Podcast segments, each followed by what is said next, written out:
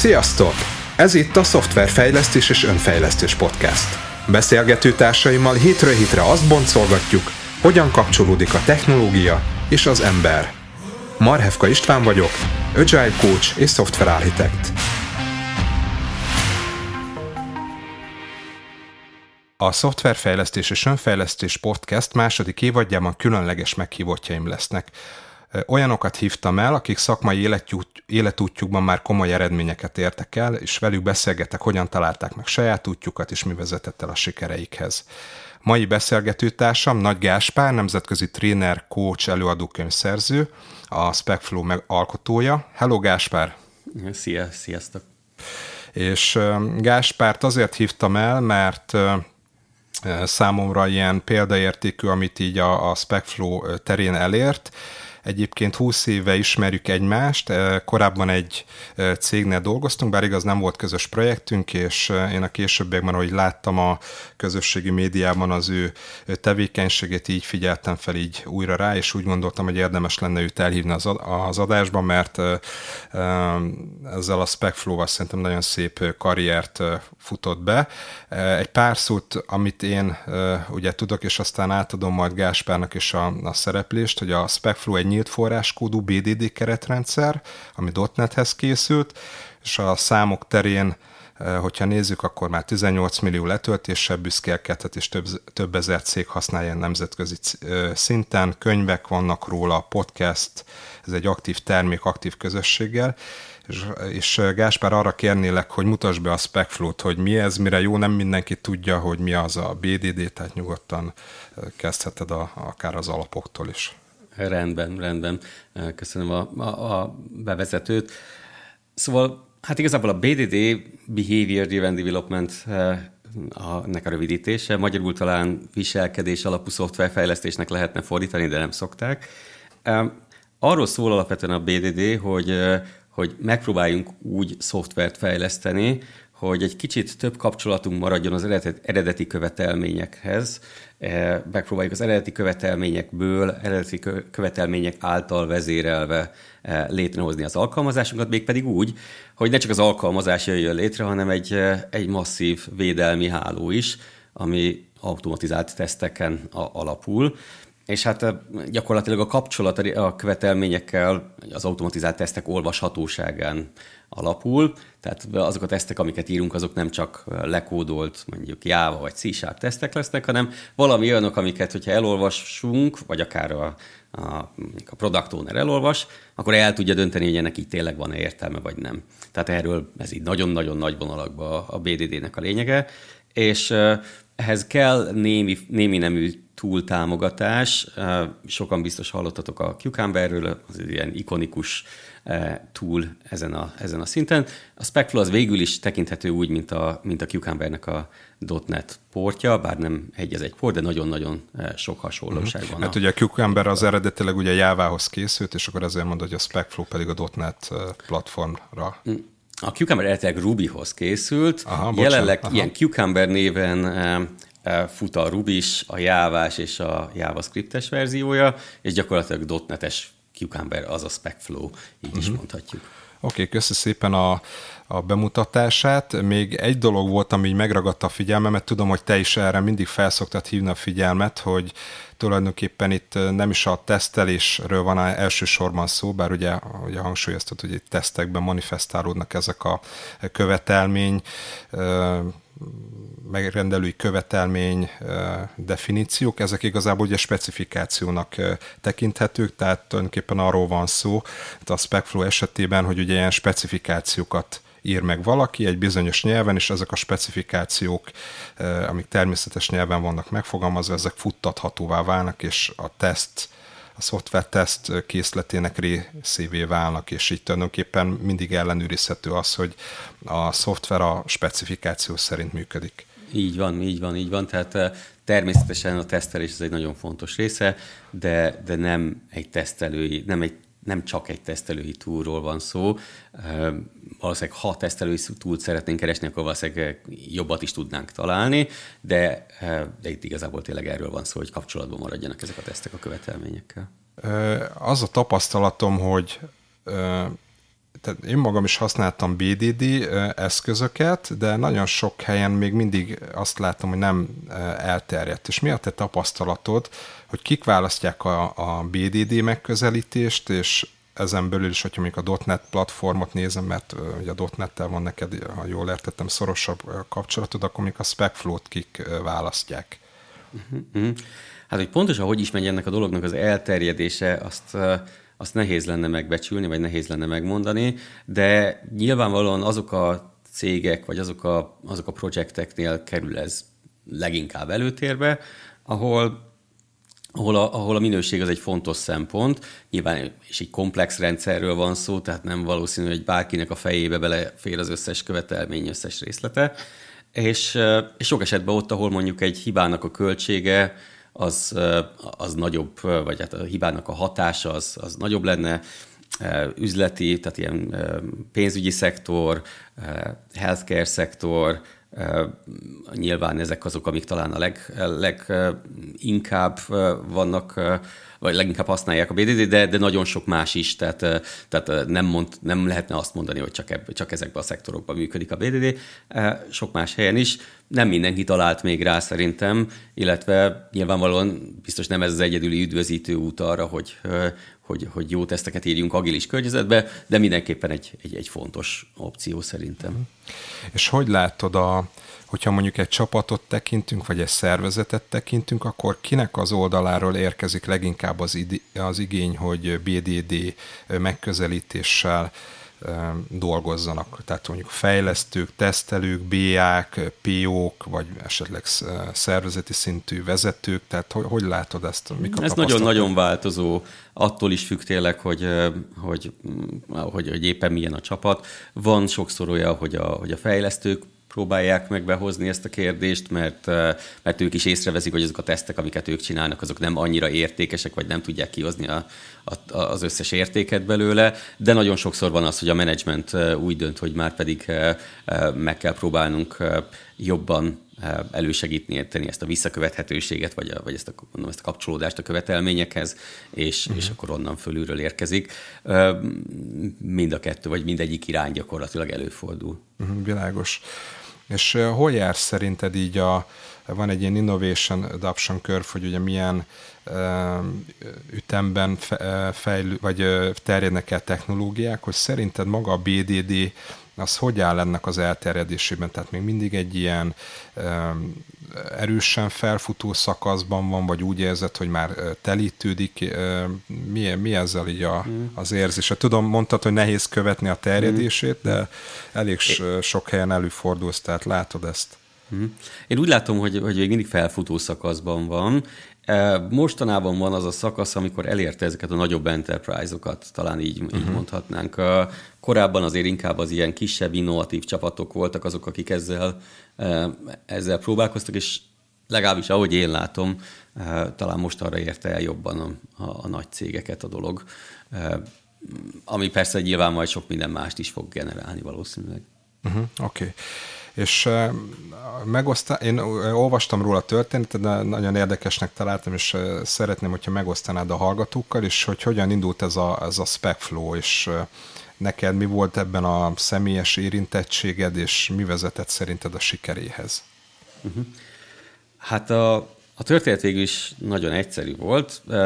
Egy olyan cégnél dolgoztam, ahol bizonyos okok miatt a vezetőség az nyitott volt az agilis dolgoknak kipróbálására, uh-huh. és természetesen mi, mint csapat, abszolút támogattuk őket ebben. Úgyhogy kipróbáltunk egy csomó mindent, kipróbáltuk a Scrumot, kipróbáltunk, hogy milyen dolog user story-kal foglalkozni, és ez mondjuk ez ilyen 2007, 2006, 2008, tehát nem mindenki beszélt ilyen nyelven még Igen, akkor. Ez még az elején volt nagyon. Abszolút az elején volt, és és, és hát láttuk, hogy ezek tök érdekes dolgok, és hogy alapvetően jó irányba viszik a, a, a, valami, a dolgot, de, de azt láttuk, hogy a tesztelés az valahogy nem illeszkedik bele. Legalábbis a tesztelés, ahogy addig csináltuk, az, az, az nem működik. Se a manuális tesztelés uh-huh. nem fért bele ebbe, vagy legalábbis azon abban a módban, ahogy csináltuk, se az automatizált tesztjeink nem voltak elég jók, főleg olyan szempontból, hogy, hogy ha fél év múlva vissza kellett térnünk a projektre, vagy valami, akkor, akkor igazából azt láttuk, hogy ezek az automatizált tesztek ezek sokszor gátat jelentenek, és nem, nem segítenek minket, holott, holott valójában azt akartuk, hogy ezek azért legyenek, hogy nekünk könnyebb legyen dolgozni. Ez a megértésben volt nehéz? Tehát fél év után visszatérni újra megérteni, mit akartak azok a tesztek? Vagy igen, más? igen, Aha. igen, bár nem volt ez még ennyire kristálytiszta, de igen, uh-huh. alapvetően arról volt szó, hogy,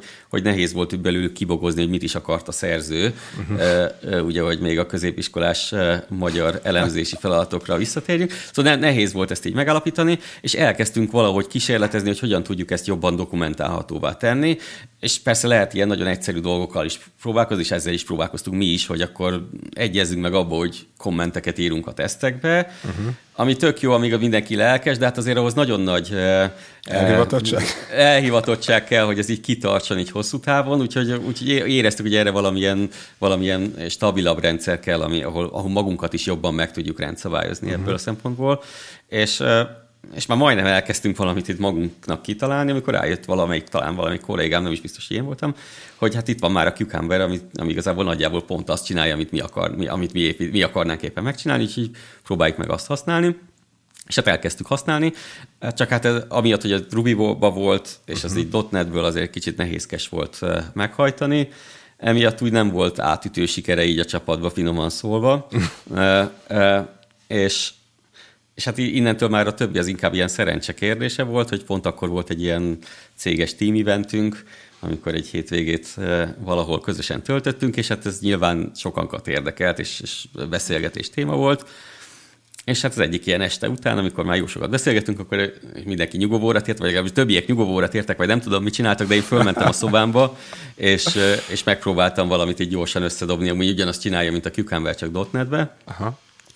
És pusztán azért, hogy kipróbáljuk, hogy tehát úgy ellenőrizni tudjuk, hogy maga a .NET vagy, vagy a maga a BDD működik-e, mert az nyilvánvaló, hogy egy Cucumberrel nem nagyon lesz jó, de hogy maga, maga a BDD működik-e. Mint módszer tanul? Mint módszer, Aha. igen. És és aztán, mivel a Cucumber az már akkor is open source volt, nem sokat tudtunk az open source világáról akkor, sőt, még a Git, emlékszem, hogy beszélgettünk arról, hogy mi, mi legyen a source control, hogy Git vagy Mercury, uh-huh. Mercury-ről manapság már nem is hall senki. Igen. De mindegy, és tehát megint, hogy a, a Cucumber amúgy is open source volt, ezt úgy láttuk, hogy ebből így amúgy ilyen fizetős terméket nem lehet csinálni, akkor miért, miért, miért legyen nekünk is open source, vagy ez nyilván a vezetőség döntése volt és akkor így, így, így alakult ki a SpecFlow, de abszolút nem volt ilyen hirtelen átütő siker, tehát az első héten megünnepeltük, hogy van három letöltésünk, de nem tudom, tehát ez a, e, e, és, és még jó ideig, e, több mint egy évig így abszolút nem volt annyira felkapott, nem néztem meg most így visszamenőleg a statisztikákat, Aha. lehet, hogy lehetne ilyen idődiogramokat is nézni, de, de legalábbis érzése biztos, hogy az volt, hogy hát jó, igen, használják egy páran, tök jó, uh-huh. de úgy semmi extra. És akkor aztán úgy nem is tudom, hogy hirtelen úgy, úgy át, átlépte azt, a, azt az ilyen kritikus tömeghatárt, amikor már hát mi viccesen úgy mondtuk, hogy ha már minden SpecFlow felhasználó fizetne nekünk egy sört, akkor, akkor, akkor alkoholmérgezésbe meghalnánk. e, és akkor, az úgy, akkor, úgy, akkor úgy éreztük, hogy ez, akkor így, ez, így, ez így valami, valami, valami összejött, és, eh, és, és ez sikerült valamit kialakítani. Hát egy open source projekt az nagyon sok mindentől függ, és ez egy nagyon bonyolult dolog. És hát elindult a, a kis saját életén, uh-huh. és igazából most is azon jár. Aha, tehát 2007-2008 környékén írtad meg akkor azon a hétvégén, ugye azt mondtad? Nem, akkor, akkor kezdtünk el agile és 2009-ben volt a 2009 szeptemberében. Aha. És akkor utána megírtad, elkezdtétek használni saját projekteken, tehát is szépen fejlődött a ti igényeiteknek megfelelően, ha jól értem, és akkor körülbelül egy év múlva kezdődött el egy ilyen nagyobb külső használat, ha jól értem. Talán, talán igen. Aha. Onnantól fogva gyakorlatilag mindegyik projektünket megpróbáltunk BDD-vel csinálni. Uh-huh. Mert, mert egyrészt láttuk, hogy működik, meg másrészt meg kíváncsiak is voltunk. Nem kellett a SpecFlow-t egyébként annyira sokat fejleszteni, tehát azért a, a SpecFlow, mint ahogy a Cucumber is nem egy nagyon-nagyon bonyolult uh-huh. szoftver. Tehát uh, szerintem így az ember a két kezén meg tudja számolni a lényeges feature-eit szinte. Uh, de inkább, azt, inkább tapasztalatot gyűjtöttünk az, hogy hogyan, hogyan lehet jól használni, és, és ebből a szempontból voltak nagyon jók ezek az évek. Relatív, relatív sok ilyen közepes, kisebb méretű projektünk volt, tehát volt elég gyakorló telep, terep, uh-huh. volt olyan is, ami nem sikerült úgy, és aztán végül feladtuk a BDD-t rajta, de azért tanultunk belőle, és akkor másodikra már vagy a következőre már egy kicsit jobb lett a helyzet. Hát tök jó. És uh, arra még emlékszel, hogy mi volt az, ahol nem annyira t- jól tudtátok használni a BDD-t, és mi volt ennek az oka? Um, hát az biztos, hogy az egyik ok az az volt, hogy azáltal, hogy elkezdtünk BDD-zni, azáltal sokkal szisztematikusabbá vált a tesztelési módszerünk, és igazából meg tudtuk valósítani azt, amit mindig is akartunk, de valahogy sosem sikerült, hogy, hogy, hogy hát a, a tesztautomatizálási kód is ugyanolyan clean kód legyen, mint a, mint a production kód. És és az elején nem volt az, és, és, és valahogy ez így kihozta jobban ezeket a problémákat, és általában, és az elején inkább ezen, ezen dőlt össze a dolog, hogy, hogy nem, tudom, nem jöttünk rá, hogy hogyan lehet jól struktúrálni az automatizálási kódot úgy, hogy hosszú távon működjön, és ne fulladjunk bele a, a, a dologba nagyon hamar. Uh-huh. Úgyhogy talán ebből a szempontból volt a, a, a legtöbb fejlődés, hogy, hogy, hogy milyen, milyen patternek, milyen, milyen stratégiák működnek jobban ilyen uh-huh, szempontból. Tök tanulságos ezt így hallgatni. A, nekem is egyébként az volt a saját tapasztalatom így a BDD-vel, már amikor így külső eszközt használtunk, hogy azt volt nehéz megtalálni, hogy hogyan tehát ugye az elején el tudjuk kezdeni használni, és akkor írjuk ezeket a forgatókönyveket, de egy idő után meg sok ismétlés lesz ezekben a forgatókönyvekben, és akkor ezeket hogyan lehet valamilyen módon így refaktorálni, hogy, hogy ezek nem maradjanak benne, mert utána, hogyha bármi változás van nyilván, akkor az az összes tesztet érinti. Ezért igen, és erre találtatok végül is valami megoldás, hogy pont ez volt az, ami, ami végül is ebben a projektben nagyon nehéz volt, amit említettél. Uh-huh, uh-huh. Nem, ott, ott inkább tényleg a, a klasszikus, a, a kódolási részével van. Amit Aha. te mondasz, az is egy ilyen, természetesen egy olyan dolog volt, ami, ami, ami, ami jellemző probléma volt, és, és sokszor visszaköszönt. É, igazából abból a szempontból két dolgot tapasztaltunk meg, és ez így nagyon egyszerűen és banálisan hangzik, de nem volt olyan könnyű rájönni. Azt, hogyha minél korábban elkezdünk BDD-zni, annál jobb lesz, nagyjából így lehetne megfogalmazni. Uh-huh. Hogyha úgy kezdtünk el BDD-zni, hogy a, hogy a egész uh, story tervezés és egyéb megbeszélések azok a klasszikus módon zajlottak, és akkor, amikor a sprint első napján, na, akkor írjunk le egy szenáriót, akkor, akkor rájöttünk, hogy ez úgy nagyon nehéz, kínszenvedős, és, és igazából nem lesz annyira jó. De ha már hamarabb elkezdünk, ha nem is ilyen given venden sentence leírni, mert, mert az, az, egy, az egy brainstormingos ilyen, ilyen requirement meetingen nem túl praktikus, mert elviszi más irányba a beszélgetés, de, de, de legalábbis ilyen példákba gondolkodni, tehát hogy a, uh-huh. amikből aztán ezek a, ezek a forgatókönyvek vagy szenáriók lesz, lesznek származtatva, az nagyon sokat segít. És ezt így, ezt így megtapasztaltuk gyakorlatilag így véletlenül, vagy nem is tudom. És és hát én közben már azért sokat jártam konferenciákra, tehát sok más emberrel találkoztam, akik ugyanebbe a, ugyanezt az utat járják végig, és hát kiderült, hogy ez egy, hogy ez igen, ez így van valahogy, hogy tehát ezek a példákon keresztüli specifikálás, aminek, ami többfajta ilyen módszert annak az egyfajta alapköve, tehát az Acceptance Test Driven Developmentnek is az az alapköve, a Specification by Example-nek is, meg hát a BDD-nek is, hogy ez egy olyan dolog, ami, ami elég jól működik, és persze kiderült, hogy, hogy ezt igazából már föltalálták sok, sokkal korábban is, csak valahogy elfelejtődött ez a tudás, uh-huh. és és, és ennek a felelvenítése volt az, ami, ami segített nekünk abba, hogy, hogy, hogy jobban eltaláljuk ezeknek a szenárióknak a fókuszát. Tehát, hogy, hogy igazából erről szól a dolog, hogy, hogy megtalálod azt, hogy mi az, ami fontos, és, le, uh-huh. és, és, és, és releváns abból, abból ahhoz és a problémához, legyen. amit le akarsz írni, és az legyen benne. Minden más az ne legyen benne, mert az csak noise. és, igen, az ismétlődés és, és, lesz meg. Van. Aha, világos. És hogy látod azt, hogy ugye sok helyen keresik azt, hogy a ugye mondjuk, hogyha van egy szoftverfejlesztő csapat, aki mondjuk egy üzleti problémán dolgozik, ugye ott vannak nyilván fejlesztők, tesztelő szokott lenni BA, PO, és akkor, tehát most különböző módszertanok találkozásáról beszélünk, hogy hogyan, mi, mi volt a te tapasztalat, hogy hogyan tudják ők jól használni a BDD-t, tehát mondjuk a tesztelők hogyan csatlakoznak be ebbe a dologba, a fejlesztő BIA, neked mi ebben a megélésed? Vagy mm-hmm. mi, mit láttál legtöbbet jól működni? Mm-hmm.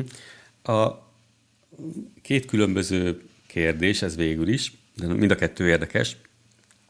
A, a biznisz oldalnak a bevonása az, az mindenképpen egy nagyon fontos és érdekes kérdés, hiszen hogyha nincs a biznisz oldal bevonva, akkor, akkor igazából nincs, aki megmondja, hogy valójában tényleg ezek voltak-e a követelmények, ezek voltak-e az elvárások. Uh-huh. Tehát ez mindenképpen nagyon, nagyon fontos. És, és sokan küzdenek ezzel, hogy, hogy hogy is lehet rávenni, úgymond csúnyán fogalmazva a product ownereket, hogy, hogy ebbe részt vegyenek.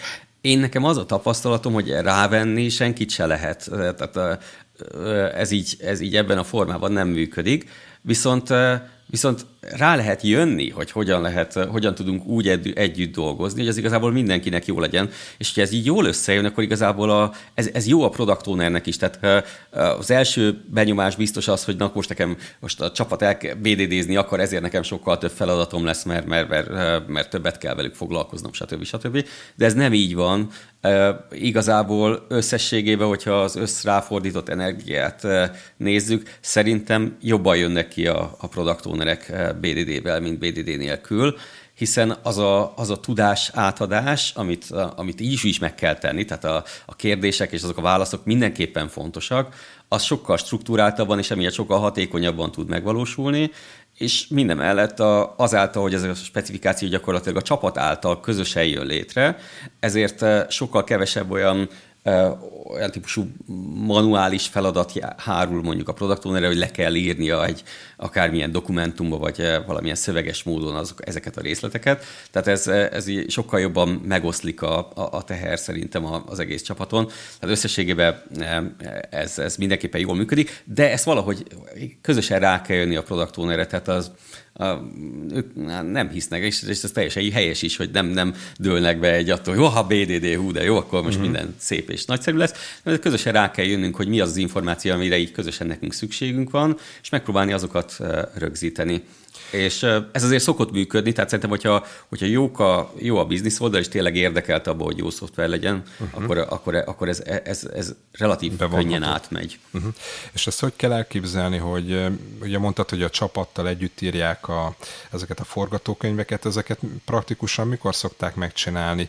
Tehát ezt már a sprint előki, mondjuk, hogyha egy Scrum keretrendszert használnak, akkor mondjuk már eleve úgy érkeznek a tervezésre, hogy ezek már megvannak, tehát valami előkészítés zajlik, vagy magán a tervezésen, bizonyos kulcs, nem tudom, forgatókönyveket együtt, vagy, vagy sprint közben, tehát hogy ez, mi, hogy, hogy érdemes ezt jól csinálni szerintem? Uh-huh. Többfajta módszer működhet talán, de ami, ami szerintem a, a leggördülékenyebb, vagy általános esetben, az az, hogyha, hogyha maga a csapat, a product együtt találja ki, ha nem is ezeket a, ezeket a szenáriókat, mert mondom, azokat, azokat 6-7 ember nem tud egyszerre angolul fogalmazni, vagy szóval azon vitatkozni, hogy most akkor ez a milyen sorrendben legyen meg, pontosan melyik nyelvi uh-huh. mintát kéne alkalmazni, erre nincs, annak, annak nincs értelme 6-7 embert összeültetni arra, de, de arra, hogy ezeket a csíráit ennek, tehát amit a példák, nevezük őket példáknak, egy-két ilyen kulcs példát, ami illusztrálja ezeket a követelményeket,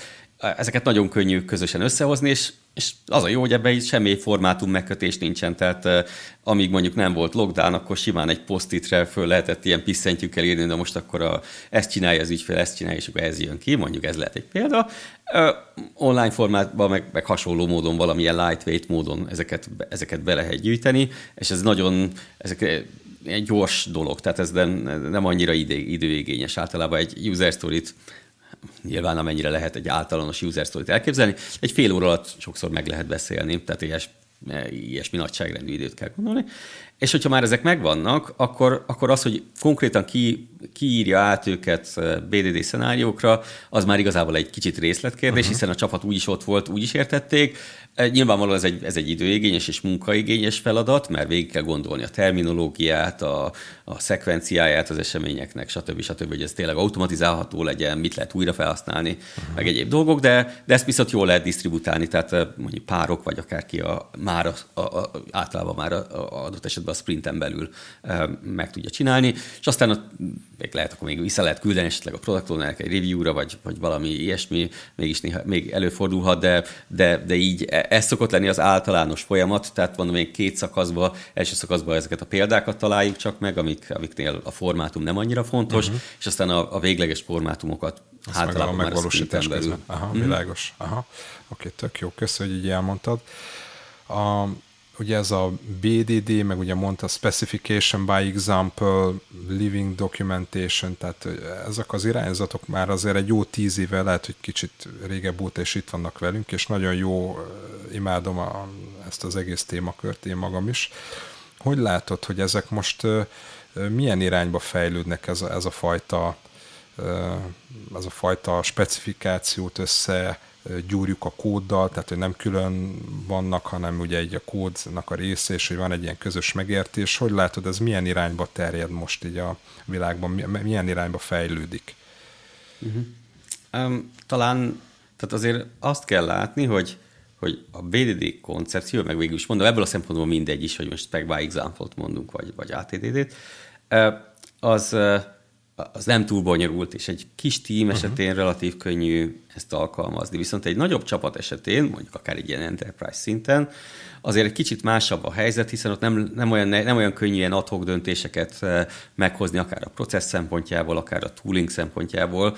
Eh, tehát ott azért fontosabb az, hogy, hogy, hogy ne csak valahogy előálljon, hanem valami fajta ilyen standardizált módon uh-huh. előálljon és nagyjából mostanába ért el oda a világ, hogy, eh, hogy, hogy pont azért, mert, mert eljutott ez most már erre az enterprise szintre is, most már kellően sok hát profánul hangzik, de így van, pénz áramlik be a rendszerbe, ezeket a toolingokat előállítsák, mert a SpecFloat, mint open source terméket létrehozni, az nem egy nagy dolog, vagy nem volt egy nagy dolog, már így befektetés szempontjából, de mondjuk egy olyan túlt, ami, ami kényelmesen kollaboratíve editálhatóvá teszi, vagy akár megmutatja ezeket, a, ezeket a, az eredményeket, és egy tényleg egy olyan living documentation hoz létre, ahol ami, ami, ami könnyű és, és könnyen kiterjeszthető száz csapatra is, és nem kell e, egyénileg buherálni és hekkelgetni, az egy olyan dolog, ami open source szinten szerintem nem nagyon fog működni, mert, mert, mert egyszerűen ahhoz, ahhoz, ahhoz nem elég a,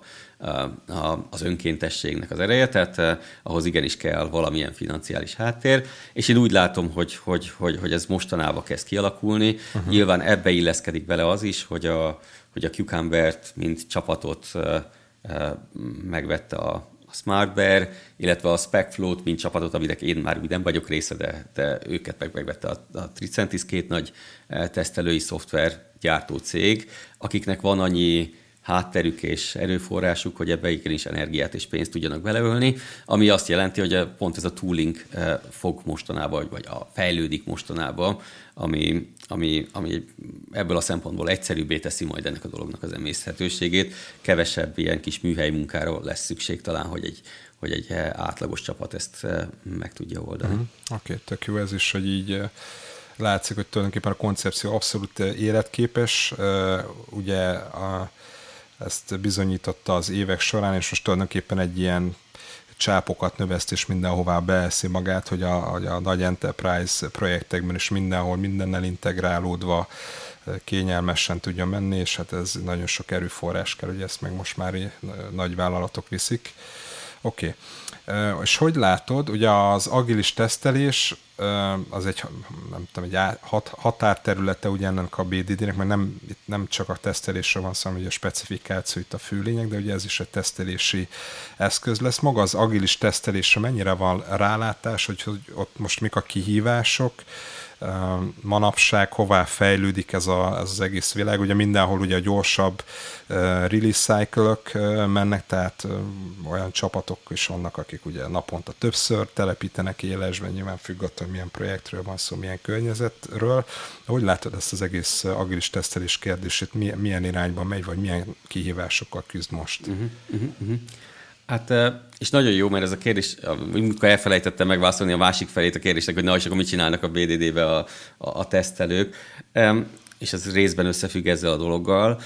Nehéz erről bármi konkrétat mondani manapság, mert az mindenképpen látszik, hogy az most már kezd ilyen elfogadott elv lenni, hogy már pedig a tesztelés, vagy a teszt a, a, egyáltalán a minőséggel való törődés az egy olyan dolog, ami, ami igazából mindenkire tartozik, nem is csak a, a, nyilván nem csak a tesztelőkre, nem csak a fejlesztőkre, hanem ugyanúgy az üzletre, a product ownerre, mindenki másra is. Tehát ez egy olyan dolog, amit csak együtt tudunk megvalósítani, és erre nagyon sok ilyen mondat van, hogy hát ugye nem lehet, a minőséget nem lehet utólag beleépíteni, akárhány tesztet is írsz a, a végén a dolgokba. Tehát, hogy ez egy, tehát a tesztelés az, egy, az, az ebből a szempontból inkább egy ilyen felelősség, vagy egy, egy responsibility válik, ahelyett, hogy ez most egy, egy, egy, egy, egy, egy munkabeosztás lenne. Külön lépés lenne a folyamatban. Így van, így van. Tehát mindenki tesztelővé válik egy kicsit, és ez nem is baj, ez szerintem ez egy jó dolog.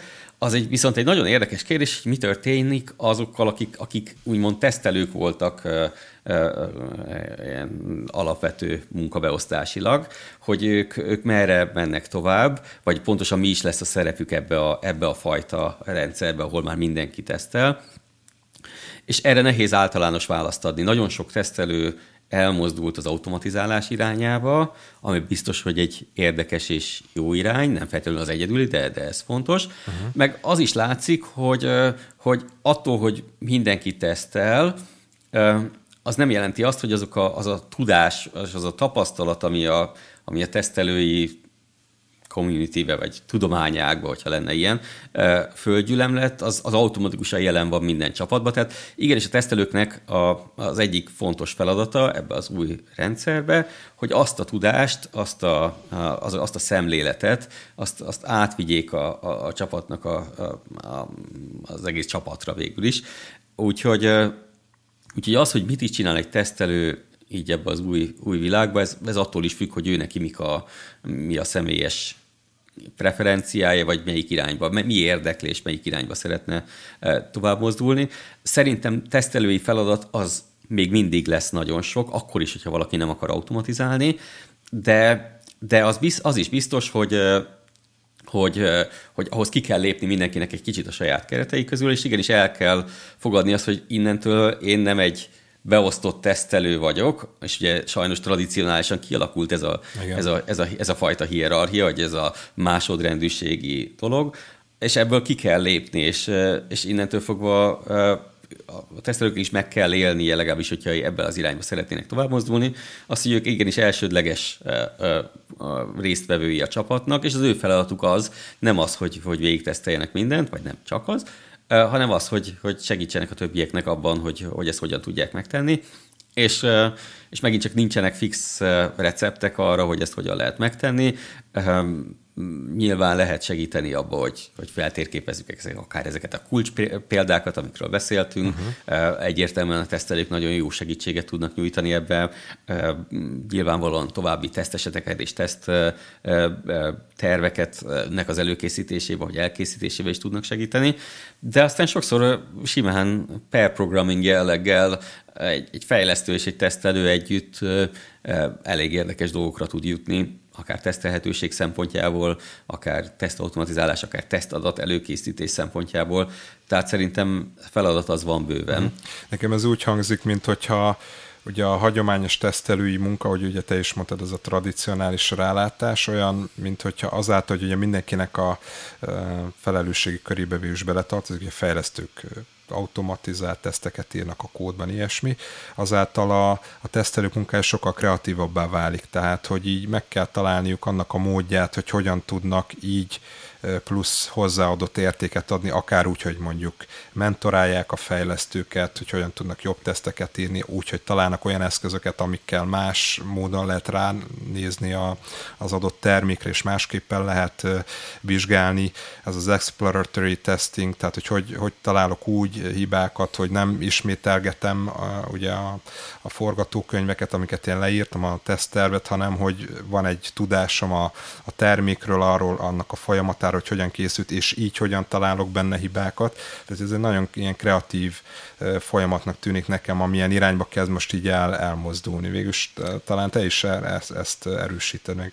Igen, igen, igen, de mondom, ehhez a tesztelőknek is tenni kell, tehát ez igen. nem automatikusan válik ilyenné. Igen. Ez, ez, ez, egy, ez egy tudatos koncentrációt, vagy ráhatást, vagy nem is tudom, elmélyedést is igényel a igen, és, és ahogy mondtad, hogy nagyon sok függ az ő személyiségétől, tehát itt most már, hogyha ugye erről beszélünk, hogy például mentorálja a fejlesztőket, hogy hogy írjon teszteket, akkor nyilván ott már van egy emberi kapcsolódás, hogy ugye elfogadja azt, amit mondanak tőle, tehát legyen egy olyan hitelessége, egy fellépése, értsen is hozzá, tudjon úgy kapcsolatot teremteni, vagy hogyha mondjuk ez a kreatív uh, hibakeresés, akkor nyilván neki ilyen szemléletűnek kell lennie, hogy ő így akar valahogy hibákat fogni és ugye mondtad, hogy lehet az automatizálás felé is menni, ami ugye nyilván a teszteknek a gépi lefedése. Tehát igen, abszolút nagyon sokféle. Nagyon izgalmas ez az egész tényleg, hogy milyen irányba fog menni.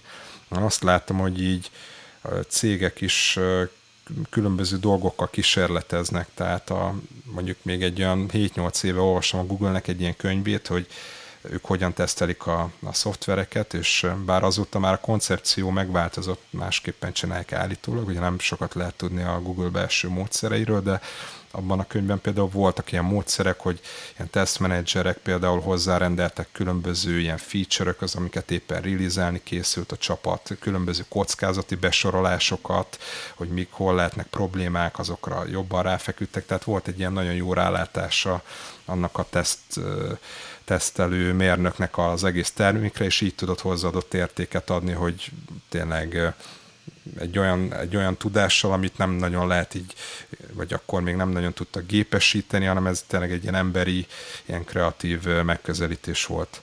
Szóval abszolút, abszolút igen. Okay, a kreativitásnak abból a szempontból is, arra, abból a szempontból is szükség van, ami még mindig nem fogadjuk el teljesen, de igazából tökéletesen nem lehet semmit se letesztelni. Úgyhogy ugye a tesztterv vagy a teszt stratégiának a megalkotása, az mindenfajtaképpen valami fajta kompromisszumot igényel, és igazából ez egy nagyon érdekes kérdés megtalálni, hogy ott abba a projektbe, abba a kontextusba mi az, ami, ami, ami megéri és jó, és mi az, ami már sok, és mi az, ami, ami, ami fontosabb, mint a másik. Tehát, tehát nem arról van szó, hogy van valahol leírva egy titkos papírra a tökéletes tesztelésnek a receptje, csak még senki nem találta meg, hanem ezt minden egyes projektnél, vagy minden egyes csapatnál gyakorlatilag föl kell fedeznünk. Úgy. Igen, ez nagyon érdekes, mert ugye nem csak a projektnek a jellegétől függ, hogy most éppen mit valósítunk meg, hanem tényleg attól a csapattól is. Tehát, hogy mondjuk a fejlesztők abban a csapatban éppen egy olyan konstellációban jönnek össze, hogy ők nem tudom, tökéletesen csinálják a BDD-t egyébként, nem tudom, nagyon patentul írják a unit tesztjeiket, nem tudom, és ebben van egy nagyon jó összeszokottságuk, nem tudom, és akkor ebben a rendszerben is még hol tud ugye hozzáadott értéket adni mondjuk egy tesztelő, aki éppen oda került. Tehát, hogy így teljesen változik ez csapatról csapatra.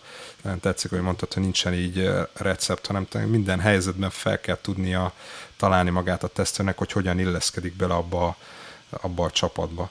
Ebből egyébként én is láttam nagyon sok ilyen konfliktust a, a múltban, hogy tényleg ugye a tesztelők és próbálta hozni a saját módszertanait, amit ő már ismert, ami korábbi projektekben bevált, de hát egy új csapat, meg ugye egy ilyen modern megközelítéssel ugye azokat a módszereket már ugye tudta hozni, és akkor itt ugye ez egy ilyen diszkomfortos helyzet volt a tesztelőnek, hogy akkor ő egy ilyen helyzetben hogyan tud hozzáadott értéket adni, hogy ne csináljon egy párhuzamos ugye tesztelést a fejlesztőkkel, és ugye nem lát bele a kódba, tehát akkor hogyan lehet ezt mégis jól csinálni, szóval ez nem egyszerű, és tényleg a tesztelők úgy látom, hogy így folyamatos ilyen fejlődésnek vannak, tehát hogy folyamatosan fejleszteniük kell magukat, jó mondjuk mindenkinek, de nagyon nagyon kihívásosnak érzem ezt a munkát. Én, én nagyon nehéz helyzetben lennék, ha most én tesztelőként kellene dolgoznom, és meg kellene találnom azokat az eszközöket, amivel egy csapatban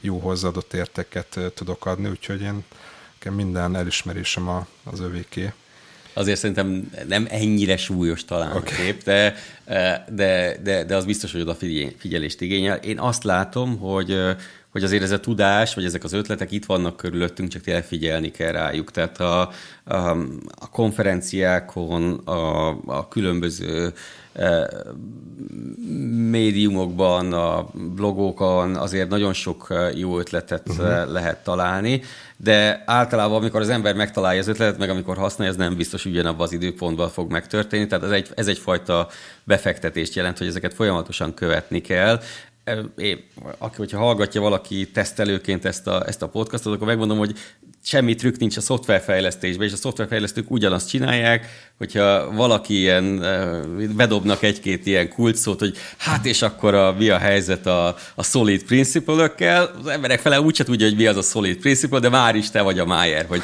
milyen jó dolgokat tudsz mondani. Egy kicsit ezt a fajta dolgot is át kell venni a, a, a, a most ezt ilyen kicsit viccesen, de, de, de tényleg, tehát hogyha, hogyha, hogyha sok mindenről hallottál, akkor mindenhez lesz valami ötleted. És lehet, hogy az ötlet nem lesz közvetlenül alkalmazható, viszont az ötlet ötleteket generál, és az emberek hozzászoknak abból, hogy te is egy olyan ember vagy, aki ötleteket víz be a csapatba, uh-huh. és, és akkor így, így alakul ki valahol ez, a, ez, a, ez az egységes szemlélet. Tehát nincs ebbe egy kis energiabefektetést igényel, mert ezeket figyelni kell, és nyilván kell lenni egy, egy jó pár ötletnek a talsóiba, de de azért nem, azért nem uh-huh. kilátástalan a dolog. De jó hallani ezt, hogy így mesélsz róla, hogy ötletet bedob ő, meg azt az ötletet úgy érzem magam, mint hogy egy ilyen kis matematikus közösségben lennék, ahol így az emberek így ilyen felfokozott, nem tudom, ilyen mentális állapotban folyamatosan oldanak meg mindenféle ilyen kömal feladatokat és ötletelnek.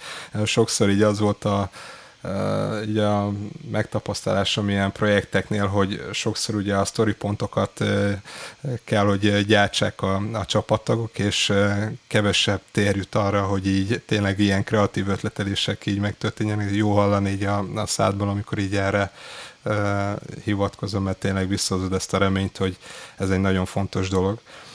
És eh, köszi, így a, így a SpecFlow kapcsán így körülbelül így ez az a téma, amiről is szerettem volna veled beszélni, és ezt azért eh, zárom most le így, mert szeretném azt is, hogyha a hallgatók eh, kicsit azt is megismernék, hogy te hogyan jutottál el idáig, mik voltak így a, a szakmai életutadban így a mérföldkövek egyáltalán, hogyan kezdtél el programozni, egy kicsit ebből is lássanak, mert ugye talán nem beszéltünk még róla, de elég sok helyre jársz, így konferenciákra, nemzetközi tréner vagy. Nekem ez mindenképpen úgy tűnik, hogy ez egy ilyen sikeres életút, és szeretném egy kicsit úgy inspirálni a hallgatókat, hogy mindenki számára nyitott az út, persze mindenki, mindenkinek más az útja, de mégis, hogy talán, hogyha a tiedet megismerik, hát a közelebb jutunk ahhoz, hogy, hogy nekünk mi lett a saját utunk. Arra kérnélek, hogyha vissza tudod idézni, hogy mik voltak a szakmai karrierednek így a főbb állomásai,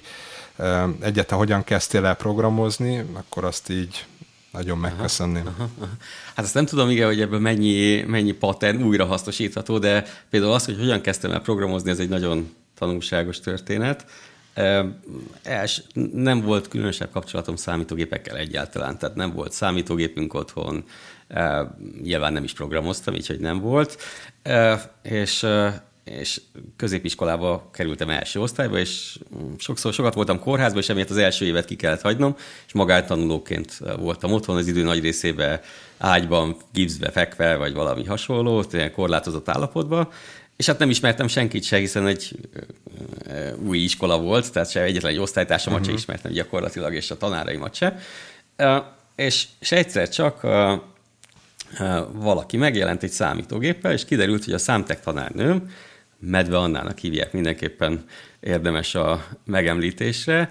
Ő valahogy megtudta, hogy én otthon vagyok, és a, szám, a, a középiskolának a Lovasi Gimnázium Veszprémnek az egyik számítógépét úgymond kölcsön adtam ne, adta nekem egy évre, ami azért akkor egy nagy dolog volt, szerintem az egész iskolában kevesebb, mint 30 gép volt, tehát nem tudom, hogy a többiek azok hogyan, mennyire örültek neki, hogy egyre kevesebb van a, amúgy is szűkös erő, de mindesetre ott landolt nálam egy ilyen gép, és hát ezzel sok mindent nem lehetett csinálni, hogy internet akkor még eleve nem volt, legalábbis itt ott, ott a mi körünkben, színes monitor se, tehát ez egy nem tudom, uh-huh. tehát így semmit nem lehetett rajta csinálni, csak programozni, úgyhogy elkezdtem programozni, és igazából így ez adta meg az első lökést. Aztán utána, utána itt a másodikba visszamentem, akkor az osztályfőnököm mondta, hogy menjek el számtek versenyre, én megkérdeztem, hogy miért is kéne nekem számtek versenyre uh-huh. mennem, hát hiszen nem is, még, még számtek órán sem voltam szinte, azt mondta, hogy ennyi el, hát és mi történhet, és akkor végül is ott, nem tudom, megyei első lettem, és akkor onnantól már úgy láttam, hogy azért ezzel érdemes foglalkozni. Uh-huh. És akkor te később az eltére jártál, ha jól tudom. Így van, ELTE programtervezőre jártam. E, e, igazából a, a dolgok mint gondolom minden karrierben valamilyen véletlenek, vagy, vagy nem tudom, minek is nevezhetjük nek az összhatása.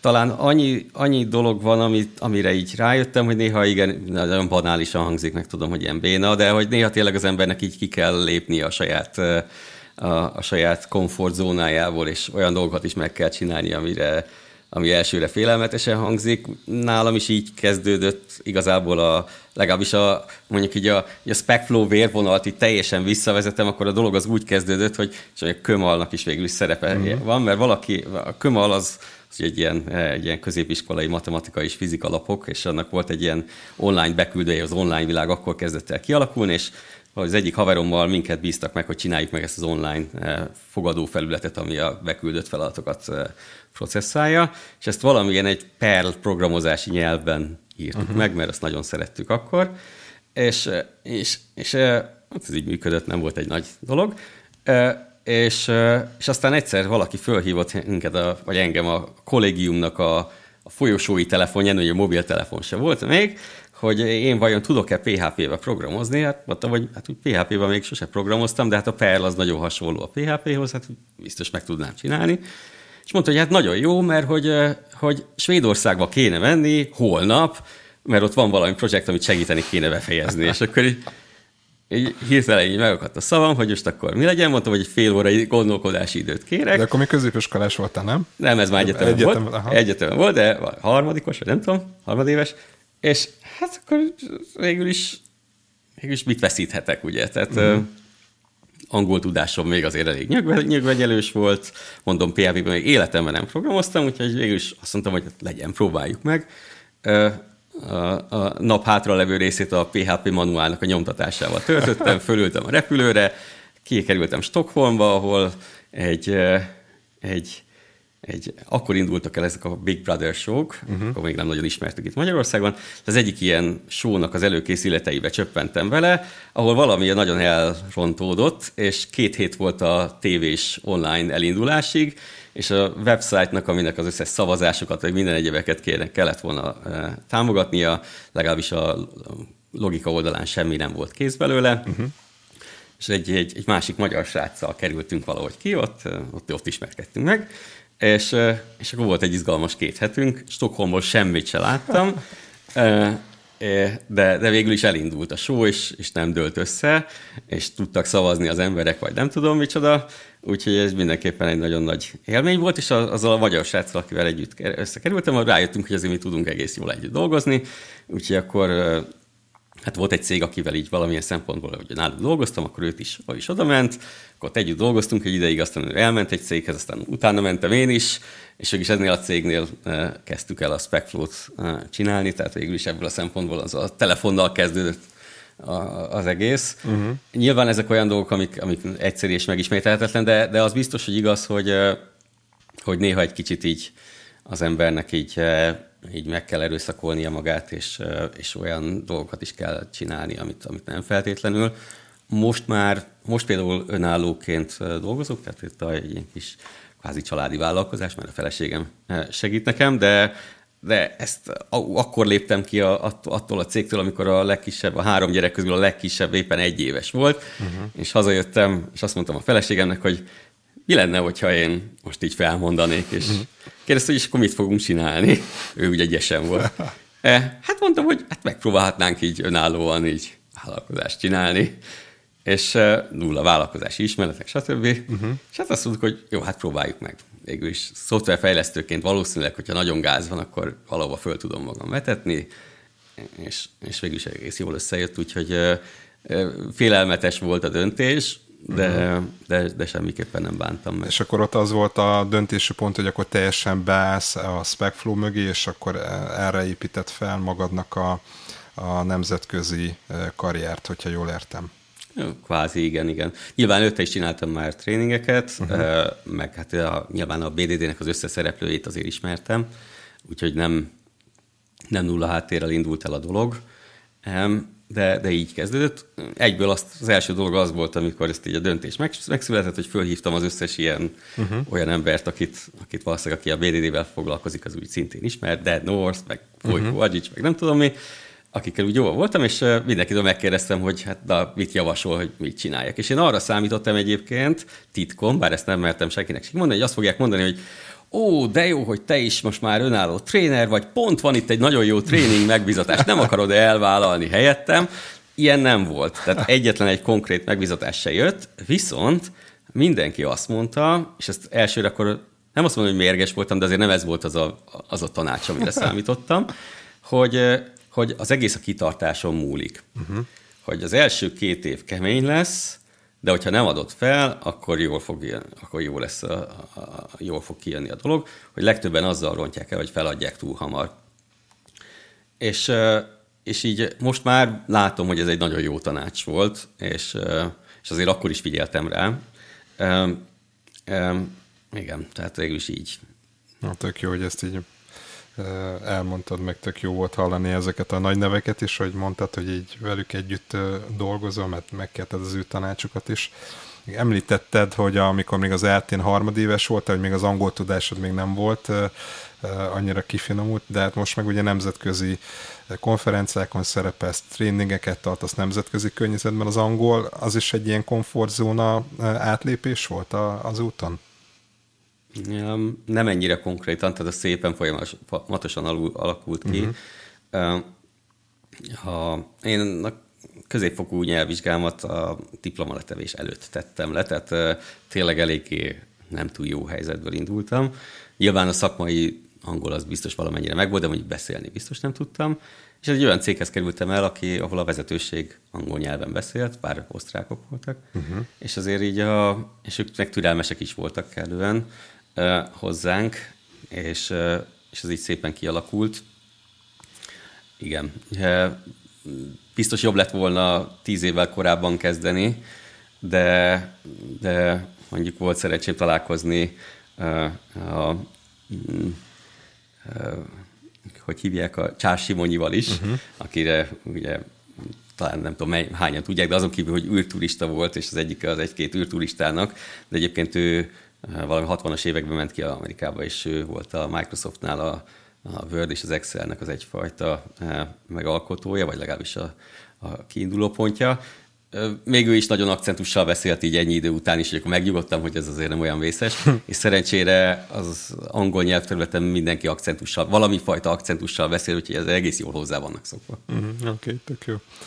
A, mondtad, hogy ugye most már teljesen ugye a saját vállalkozásodból élsz, hogy néz ki az időbeosztásod, mondjuk egy heted? Vagy elég sok dologgal kell foglalkoznod, gondolom én, de majd te ezt elmondod. Uh-huh. Uh-huh. Hát nehéz két egyforma hetet találni, de sokat tartok tréningeket.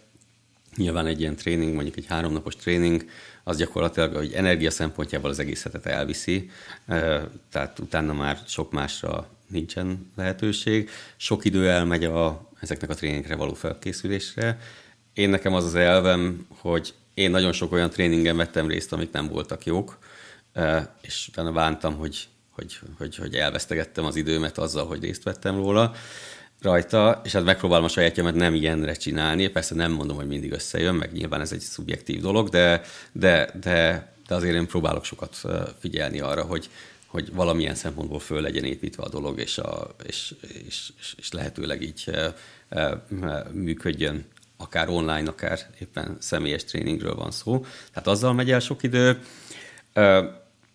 Van egy-két olyan projekt, amin, amin, így, amin így kódolgatok is, több okból, de mindegy. Tehát a kódolással is megy el idő. Egyéb ilyen kvázi marketing jellegű mhm. tevékenységgel, akár blogposztírás, akár nem tudom mi. Könyvírással is nagyon sok idő elmegy, és, és, és, és hát és valamennyire azért megpróbálom magam bent tartani a... A Specflow közvetlen fejlesztésében már nem veszek részt, uh-huh. de, de így a, a Cucumber Family, vagy hát ez egy ilyen, ez egy ilyen nagyon jó közösség egyébként. A, ebbe a, így az, ennek az open source fejlesztésében azért megpróbálok.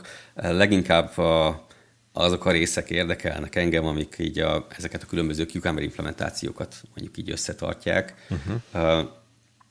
Az egy ilyen nagyon izgalmas nem is tudom, én nagyon büszke vagyok rá, mert senki se tudja, meg senki nem veszi észre ebből a szempontból, hogy, a, hogy a, ezek a sok-sok Cucumber implementációnak igazából az az erőssége, hogy ugyanazt a, ugyanazt a specifikációs nyelvet, tehát ezt a given venden alapú szenáriók, ez, ez ugyanaz a szintaxis. Uh-huh. Teljesen mindegy, hogy az ember Specflow-val használja, vagy Cucumberrel, tehát ez egy ilyen átjárhatóságot eredményez, amihez az is kell, hogy, hogy a szintaxis ugyanúgy értelmezzék az egyes túlok, és ezt egy olyan parser generátor, hogyha valaki mondjuk fejlesztő és hallott ezekről a dolgokról, ez egy parser generátor oldja meg, ami, ami ugyanabból a nyelvtamból mindenféle nyelvre kigenerálja a parsert, és mivel ez egy ilyen nagy speciál, nagyon speciális feladat, és a nyelvtan is egy kicsit speciális, gyakorlatilag nem találtunk olyan parser generátort, ami, ami ezt így meg tudja volna oldani, vagy tudta volna oldani.